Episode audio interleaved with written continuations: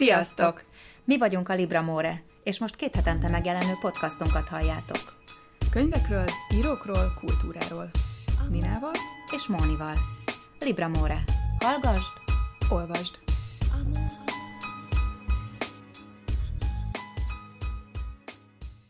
Sziasztok! Hello! Ez itt a Libra More hatodik adása, és egy Szlobodán Tisma regény ajánlásával kezdjük a 2017-ben megjelent Bernardi szobája cíművel, amelyet Orcsik Roland fordított, és a fordítóval is lesz egy interjú. Ezen kívül elmeséljük, hogy éppen milyen regényeket olvasunk most. És a végén a könyves kalendáriumban Celebration Time, megjelenések, halálok, születések. Tartsatok velünk!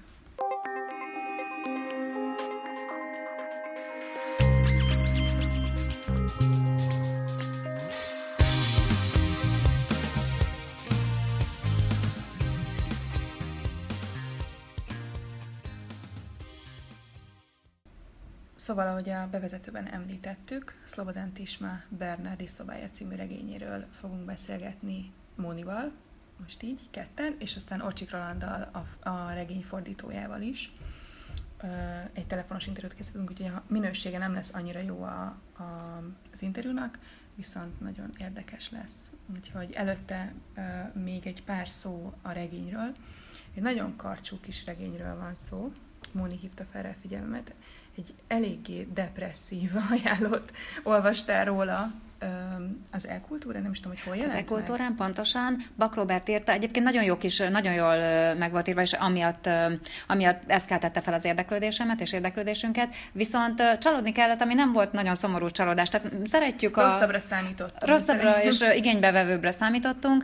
Azt szerettem ebben a regényben, és nagyon sokszor a szláv regényekben azt szerettem, hogy a magyaroktól eltérően, amikor depresszív vagy Ugye általában ott, ott sincs holidays, tehát ott is mindenkinek Igen. elég rossz a sorsa, de hogy nem másra mutogatnak, nem sajnálják magukat, hanem olyan szépen viselik. Tehát itt is a főhős elfogadja, hogy ő ekkora katyvaszban van, ekkorát vállalja a felelősséget, hogy ezt ő, az ő életében ő csinálja. Igen, ez a mások hibáztatása, az nem annyira jelenik meg. Pontosan, ez, ez amit tényleg az- érdekes. Ugye? Tehát hogy nekem ezt tetszett a legjobban, hogy tényleg ettől annyira tiszta lesz az egész, hogy ez van, ezzel kell mit kezdeni, nem kezd semmit, de, de, de egy szimpatikus. Azt kell mondjam, hogy bármennyire is bizarr a fő karakter, szimpatikus.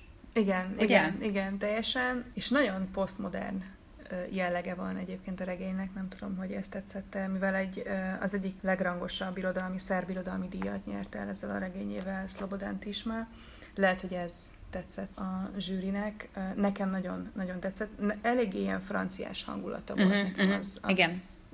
Volt itt így első körül, mint hogy ilyen 70-es években írt francia posztmodern regényt olvasna az ember, kicsit az, az jött vissza. A Móni most fel fog olvasni egy rövid részletet, ami nagyon jól jellemzi a hangulatot is a regénynek, a karaktereket, a mondani valót, úgyhogy hallgassuk ezt most meg. Ha valaki meg, meg akarja tekinteni a könyv formájában is, akkor a, a, tényleg a jelenkor adta ki, és a 49.-50. oldalról szól az idézet. Közismert, hogy a lelki és a mentális zavar halálos bűn a politikus számára. Erre a betegségre nincs gyógyszer. Aki megőrült, örökre úgy marad. Soha többé nem hihetsz neki. Mivel a politikai felelősség a legmagasabb fokú felelősség, ezzel nem szabad játszani.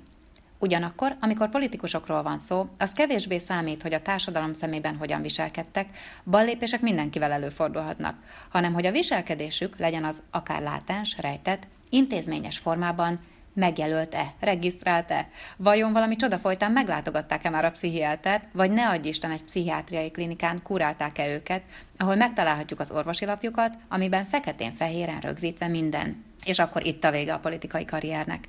Éppen ez történt Berlinicsel. Természetesen a társadalmilag elfogadhatatlan viselkedés lehet egy bűncselekmény is, amiben a politikusok gyakran belekeverednek, ám ez sokkal kisebb gond.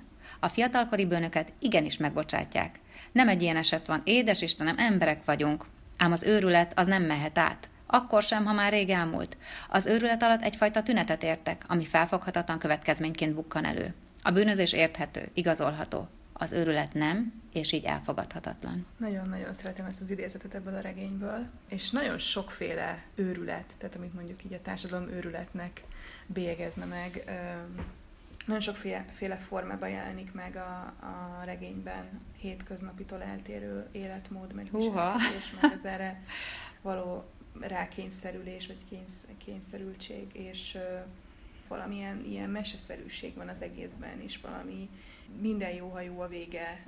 A legutolsó, egyébként az is nagyon érdekes, hogy, hogy ahogy hallottatok, rengeteg ilyen uh, filozofálgatós uh, rész van a regényben, tehát alapvetően nem egy ilyen cselekménycentrikus történet, viszont, hogy ne, ne keveredjen el teljesen az ember, és hogy összeálljon a, a fejében, hogy pontosan mi is történt a regényben, és miről olvasott, és, és a főhőssel milyen események történtek meg, miközben a politikusokról, a bűről, az őrültségről folytatott ilyen mindenféle eszmefuttatásokat. A legutolsó fejezet ez egy összefoglalása annak, hogy mi történt. Tehát mintha, mintha így konkrétan tényleg így a, a cselekmény így össze van foglalva pár oldalban. Én még nem is láttam ilyet egyébként. Én sem, én sem, és nagyon, tehát tényleg ilyen tök posztmodern hatása volt, ami nagyon tetszett nekem.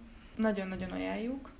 Abszolút, és annál is inkább, mert ugye kocsmában nagyon fel lehet vágni, hogy képbe vagyunk a legújabb szerb irodalommal.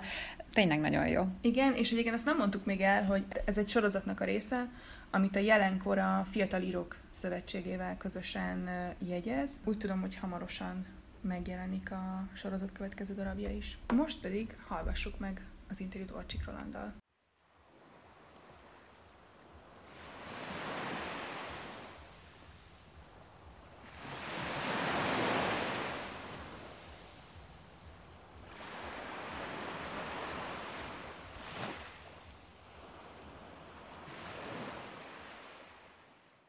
Mennyire fontos szimbóluma szerinted a regényben az, hogy így egyre jobban szűkülnek gyakorlatilag a létezés, tehát a főhős, meg a főhősök létezésének a terei, illetve egy egyre jobban szorulnak ki, vagy vonulnak ki a világból. Igen, ez valóban egy ilyen szűkülő terekről van a szó, csak hogy miközben szűkül a, az a fizikai tér, amiben ő létezik, a főhős, vagy a Pista, aközben abban az autóroncsban ő egy egyetemes eh, valami tapasztalom meg, illetve egyetemesről álmodozik, vagy ábrándozik, vagy ar- mhm. arról vizionál, ez pedig az óceán. Igen. És akkor igen. ebben van egy ilyen, igen, tehát de van egy ilyen tudom, paradoxon az egész szituációban. Miközben a másik, ugye ott a szobában, a, a Bernardi uh-huh. bútor van, illetve kiderül, a bútor ez egy hamis uh-huh. Bernardi bútor, de ez a bútor is olyan, hogy a, noha a szoba az kicsi, de a bútornak a dizájnja az, az elfelejteti a érnek a szűkösségét Pistával, meg hát ugye annak a befogadójával. Igen. Van, van az egészben egy ilyen, egy ilyen párhuzamos mozgás, miközben a, van úgy nevezzük akkor így egy ilyen valós fizikai téremben mm-hmm. bekerül akár a szobá, akár az autoroncsról van szó, aközben van egy ilyen kitágulás is Igen, az utcán uh, által. Igen, mint hogyha ezeknek az illúzióját tudná megteremteni. És mit gondolsz arról, hogy, a, hogy ez a fajta a világból való kivonulásnak a megjelenítése mennyire, mennyire fontos a regényben? Igen, van egy olyan, hát van egy ilyen eszkapista vonása ennek a közösnek, hogy ő ugye elvonul, mint nem akar tudomást venni arról, hogy mi zajlik egyébként a saját lakásából fölengedett különböző bukott politikusokat, írókat, stb. figurákat, és egyébként egész vitatkoznak, legtöbbször ugye a politikán, és akkor a vitatkozások ezután ugatássá változik, már nem is érthető, mit mondom, csak ugatnak, és ő tulajdonképpen ebből vonulnak ki. Ez, ez egy allegor, ez allegorikusan is érthető. De most ugye az édesanyja kommunában való létezése, ahol ugye csak nők vannak, az is egy, az is tulajdonképpen egy ilyen saját utópiába való elvonulás igen, igen. az allegóriája is. De ráadásul a főhősnek ott lesz egy beavatódása, nagyon furcsa, nagyon érdekes beavatódása, vagy beavatása, rítusa. Ugye, tehát van egy ilyen, tehát van egy ilyen, valóban van egy ilyen menekülés, de nyilván ez egy abszolút tehát, hogy ez egy olyan menekülés, ami tulajdonképpen nem oldja meg a vírusnak a helyzetét, és hát semmiképpen sem válik politikai dimenziójú menekülés. Ez igazából ezt nem fogja megváltoztatni azt a politikai szférát, ami egyébként érint a és az a fajta ilyen vegetáló létezés, ami megjelenik a regényben, ez hogyan idézte meg szerinted a háborút és a háború utáni állapotokat? Érintőlegesen csak, ebbe igazából inkább a hatás érzékelhető. Megint felkínálja azt a lehetőséget, hogy akár a allegóriájaként olvassuk, hogy egy ilyen a háborús hátországban uh-huh. uh, hogyan menekül el valaki attól a beszédmódtól, attól a gyűlöletbeszédtől egyébként, ami folyamatosan jelen van. De a regényben ez végül is nem direkt formában jelenik meg, hanem szimbolikusan, ugye nagyon sokrétű, nagyon sokrétűen jelenik meg ez a, a háborúnak a hátfele, vagy a háborúnak a ennegető jelenléte, vagy a, vagy a, vagy a háborúba való bele zúgásnak a lehetősége. Egyébként ezt a regényt a kritika, a szerkritika úgy is olvastam, mint a Tisma saját generációjának a, uh-huh. az 1960-as években megjelenő Nalang konceptualista, a hatalom által először engedélyezett, aztán mégiscsak tele tenyerelő viszonyának, tulajdonképpen allegorikus olvasatának. Hát igazából a Tismait a saját ellen kulturális generációjának a történetét allegorizálok ebben a filmben. És mi az, ami neked fordítóként a legnagyobb kihívást jelentette? A legnagyobb kihívást a nyelv, mert a Isma hát ebben a regényben kevés radikalizálja úgy a nyelvjátékot, mint egy másik regényben, az ezt megelőző Laszlosztak Zsóni című regényében, de itt is vannak, vannak olyan szavak, amit ő hozott létre. Például a Priaptegy, ami a két összevonásából adódik, ez a Priapos, meg a, meg a barát. Priaptegy az a barát, a Priap, azt pedig a Priapos. Most nem a erotikus vonatkozású Priaposzra gondol itt, hanem az aliciai kertben megjelent Priaposzra, uh-huh. aki tulajdonképpen a király gyilkos lesz. És az a Frasernek van az az aranyák könyve, és ott van ennek egy leírata. Tehát tulajdonképpen, amikor a Tisma ezt így összevonja, akkor egy, egy, egyrészt van benne egy nyelvjáték, ilyen neovangard jellegű nyelvjáték, másrészt pedig van egy mitológiai hátrának a szónak, hogy a barát az miként válik tulajdonképpen a, a hasonmássá, akivel a, a, egyébként a szubjektumnak meg kell küzdenie, a szubjektumnak a negációjába, a saját mhm. megszűnésének a szakadékába bele kell néznie. De aztán persze a Navangárnak bizonyos elemei azért így is megőrzöttek a fordításban. Jól lehet nem ez a nyelvjátékos probléma, hanem inkább a színek. Ráadásul Tismán ez átítatódik a, a szimbolista színek mhm. a szerepével, ugye, hogy Arthur Rimbaud-nak van a magánozók szonettje, és mindegyik hanghoz magához, magához egy cint rendel. Aha. És akkor itt, itt ez megjelenik ebben a regényben is a színekkel való játék. És akkor lenne még egy kérdésünk, amit Móni fog feltenni neked. Igen, engem az érdekel nagyon, hogy ha valaki a Bernardi szobája elolvasása után kedvet kap a szerb irodalomhoz, Kit ajánlanál olyan szerzőt, akár olyat, akit fordítottál, akár akit nem te fordítottál, de nagyon izgalmas lehet, és nagyon izgalmasnak tartod? Hát mindenképpen egy fiatal költő, Színiset Tuciknak a verseit, már egy ideje próbál, próbálok kiadót rá, de hát ugye a verses kötethez nehéz kiadót találni. Szinte lehetetlen. De az egy nagyon, nagyon, nagyon izgalmas, nagyon izgalmas költő, tehát mindenképpen ajánlanám. Akkor a fiatal prózaírók között is vannak olyanok, akik nagyon izgalmasak, de tudtam szerint ott a fórum kiadónál tervezik is a néhányuknak a, a megjelentetését, és a Szögyán a, a regényei, azok is izgalmasak, ezek a posztugoszláv szituációról, ilyen elveszett generációnak, a, egy X generációnak a, a világát mutatja be nem, nem értettük. A nev... Igen, igen. Tudod ismételni a nevét, mert nem értettük jól. Szrdján, Szrdics. Ezért sok itt a más hangzó. Szrdján. És Szrdics. Ez a másik része. És hát Filip Dávidnak is van most egy izgalmas regénye, ami mindiat nyert akár csak a Pismának a mhm. Bernárdi szobája, az is izgalmas lehet. A emlékezés és a felejtés háza. És az egy, hát egy ilyen klasszikus identitásregény, uh-huh. egy zsidó származású ember. Tulajdonképpen nem tudja azt, hogy ő zsidó származású, és akkor a öregkorában kap egy olyan a ládát, amiben a családjának a dokumentumai vannak, és amit előle elrejtettek, és akkor elkezdi felkutatni. És ebben ez az izgalmas, hogy vala, izgalmas. Ez ebben az a ö, probléma, ugye, hogy valakinek van egy identitása a lévén hogy azt hiszi magára, hogy mondjuk ebben a regényben összegyépen egy szerb. Uh-huh. És élete végén valami olyasmi, hogy nem, az egyáltalán nem így van mi, mi történik akkor azzal az identitásképpel, ami előtte sajátjának itt. Ez nagyon érdekes. És ez, meg, ez, ez megjelent magyar nyelven? Nem, ez, ez nem. Ez nem meg magyar nyelven, de tulajdonképpen jelent már meg egyébként egy regény, a Föld és ég zarándokai. Aha. Címmel jelent meg regény.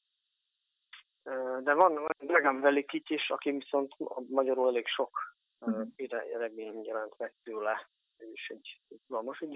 Sokszor a Közép-Európa történetével foglalkozik, a kicsit a kisi poétikát, a regényeiben, uh-huh. és izgalmas. Mirko Kovács, Mirko Kovács egy hasonló író, mint a Nulandis. A horvátok horvát írónak, a szerbeknek szerb írónak tekintik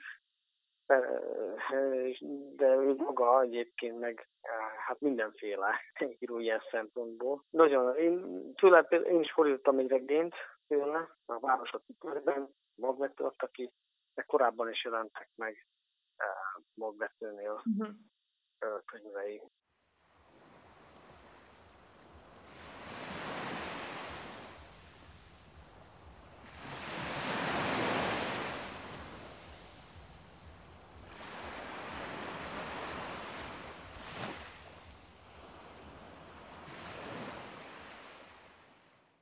Említettük a beharangozóban, hogy arról is fogunk beszélni a mai adásban, hogy milyen regényeket olvasunk éppen most, egy-egy regényről. Egyébként mind a ketten olyan típusú olvasók vagyunk, hogy egyszerre több, több regényt tartunk a tűzben. Oh, yeah. mondjuk így. Viszont most leszűkítettük egy-egy regényre szigorúan. Én Joel Dicker, a Baltimore fiúk című regényéről fogok röviden beszélni pár szót. Kb. a regény közepén tartok, 500 valahány oldal, tehát nem egy ilyen... Nagyon-nagyon gyorsan lehet olvasni, egyébként ideális tengerparti meg nyaralós olvasmány. Egy svájci, nagyon fiatal, 20 valahány éves svájciról van szó, akinek az előző regénye az igazsága Harry Kéber ügyről nagyon-nagyon sok millió példányban kelt el szerte Európában és Amerikában is. Napok, néhány nappal ezelőtt tette közzé így az Instagram meg a Facebook oldalán hogy sorozat is készül belőle, egy nagyon érdekes krimi, egy fiatal író a főhőse, Marcus Goldman, aki ugyanennek a regénynek, amit én olvasok most tőle, a Baltimore fiúknak is a főhőse, és az első regénye után, amivel világhírű lett, vagy mondjuk világhírű lett, alkotói válságba kerül, és nem tudja, hogy most mit írjon. És ezért a mentorához, egy nagyon híres íróhoz, akit Harry Kebernek hívnak, utazik el így inspirálódni, meg pihenni, meg így egyáltalán és, és hát az idősebb írónak kertjében találnak egy hullát. Egy Hoppá. 30 éve eltűnt lánynak a hulláját, egy 15 éves lányról van szó. Mellette, a, a hullája mellett a férfi, amivel, amivel ez az idősebb író lett világhírű, annak a regénynek a kéziratával. Azta. És nyilván, nyilván őt tartják az első számú gyanúsítottnak, börtönbe is kerül, egy előzetesbe kerül, és fiatal író, Marcus Goldman nyomozza ki gyakorlatilag, hogy mi történhetett. Egy ilyen nagyon izgalmas, tele van flashbackekkel, tehát egy ugrálunk a 30 évvel ezelőtti uh, időben, meg a jelenben. Egy nagyon-nagyon érdekes és eléggé ellenmondásos szerelmi történet is, és krimi is nyilván, meg mivel két író a főhős, ezért így az írásról is, meg az alkotásról is nagyon érdekes dolgok vannak benne. A Baltimore fiúk teljes egészében Marcus Goldmanról szól, tehát míg a, az előző regénynek ő csak egyfajta narrátora, meg nyomozó, de igazából nem tudsz meg róla semmit, itt, itt teljes mérték a Goldman családról szól, és ez is egy ilyen három az egyben regény. Egyrészt krimi, egyrészt családregény, és, és egy szerelmi történet. Az nagyon szuper hangzik. Tök jó, tök jó arányban, uh, nagyon tetszik így egyelőre. A legjobb értelem, szó legjobb értelmében vett legtűr, tehát uh-huh. ez a fajta, uh-huh. fajta ilyen, ilyen nagyon, nagyon lebilincselő történet, tényleg nagyon jó arányban vannak, követ, rengeteg flashback van benne, tehát itt is ugrálunk igazából három idősík között ugrál a történet, de tök jól követhető. Lesz majd a fordítójával uh, interjúnk néhány hét múlva. Pacskovszki Zsolt fordította a Baltimore fiúkat, úgyhogy vele fogunk majd interjúzni. Addig én is elolvasom, nagyon-nagyon felkeltetted az érdeklődésemet, köszi. És te mit olvasol most, Móni? Hát figyelj, most elveszem azt a fonalat, amit elejtettél, a, ez is egy tengerparti olvasmány, de egy Grönland partjainál. Kerékgyártó István Rükverc című novellás novella füzérnek nevezném. Egy nagyon kedves barátom ajánlotta, akinek olyannyira adok a véleményére, hogy ennyit dobott nekem egy e-mailt, hogy Móni, megvan neked kerékgyártótól a rükverc nem is hallottam még életemben az íróról se, úgyhogy farokfölvágva rohantam és megrendeltem. Picit beidézném az Oldát Manéz David Szalaitól. Aha. Annak volt olyan szempontból hasonló a szerkezete, hogy ugye ott minden egyes fejezet egy férfi, különböző férfiak, különböző életszakaszban, egyre később életszakaszban egy központi problémával mhm. küzdöttek. Uh-huh.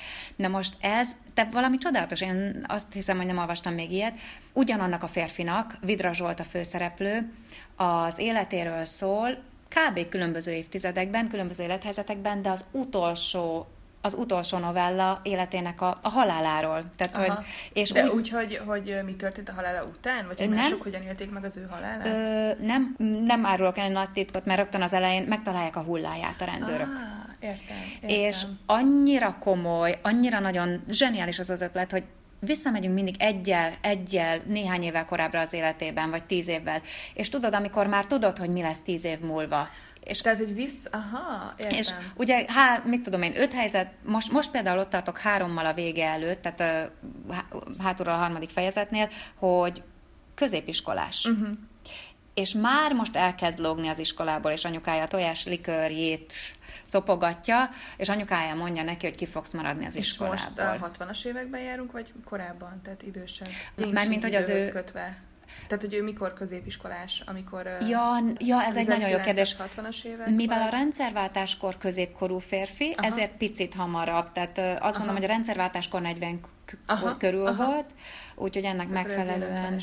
Uh-huh, aha. Mm, hát igen, inkább 60-as. Nem tudom, uh-huh, tehát hogy ebben, uh-huh. ebben elég rossz vagyok, de lényeg a lényeg, hogy, hogy zseniális, mert tényleg nagyon annyira, annyira megszakad a szíved, hogy tudod, hogy uh-huh. még egy... Ez nagyon érdekes, hogy tudod, hogy mi fog történni, tényleg. és nézel. És egy jó darabig ugye ő reménykedik abban, uh-huh. hogy jobbra fordul a sorsa, meg hogy amit most de csinál tudod, az a húzás, és te már tudod, hogy nem fog, mert tudod, hogy hogy végzi. Igen. Szóval zseniális, zseniális, és egy pici adalék, nem nagyon olvastam utána az írónak még, de, de utána fogok, de ezt te is mondtad, hogy te is hallottad róla, hogy a rendszerváltás körül üzletember is volt, mindenféle bizottságokban, cégeknél, nagyvállalatnál, és ő pontosan látta, és oda is figyelt a másik oldalra, akik a vesztesei voltak ennek Igen. a csodálatos, tehát annyira, annyira döbbenetesen jó ez a könyv, Kalligram adta ki egyébként, nem is néztem, hogy mikor, hogy, hogy nagyon meleg szívvel ajánlom mindenkinek, zseniális. Úgyhogy ezt a két regényt ajánljuk nektek most nagyon meleg szívvel, és következzen a könyves kalendárium.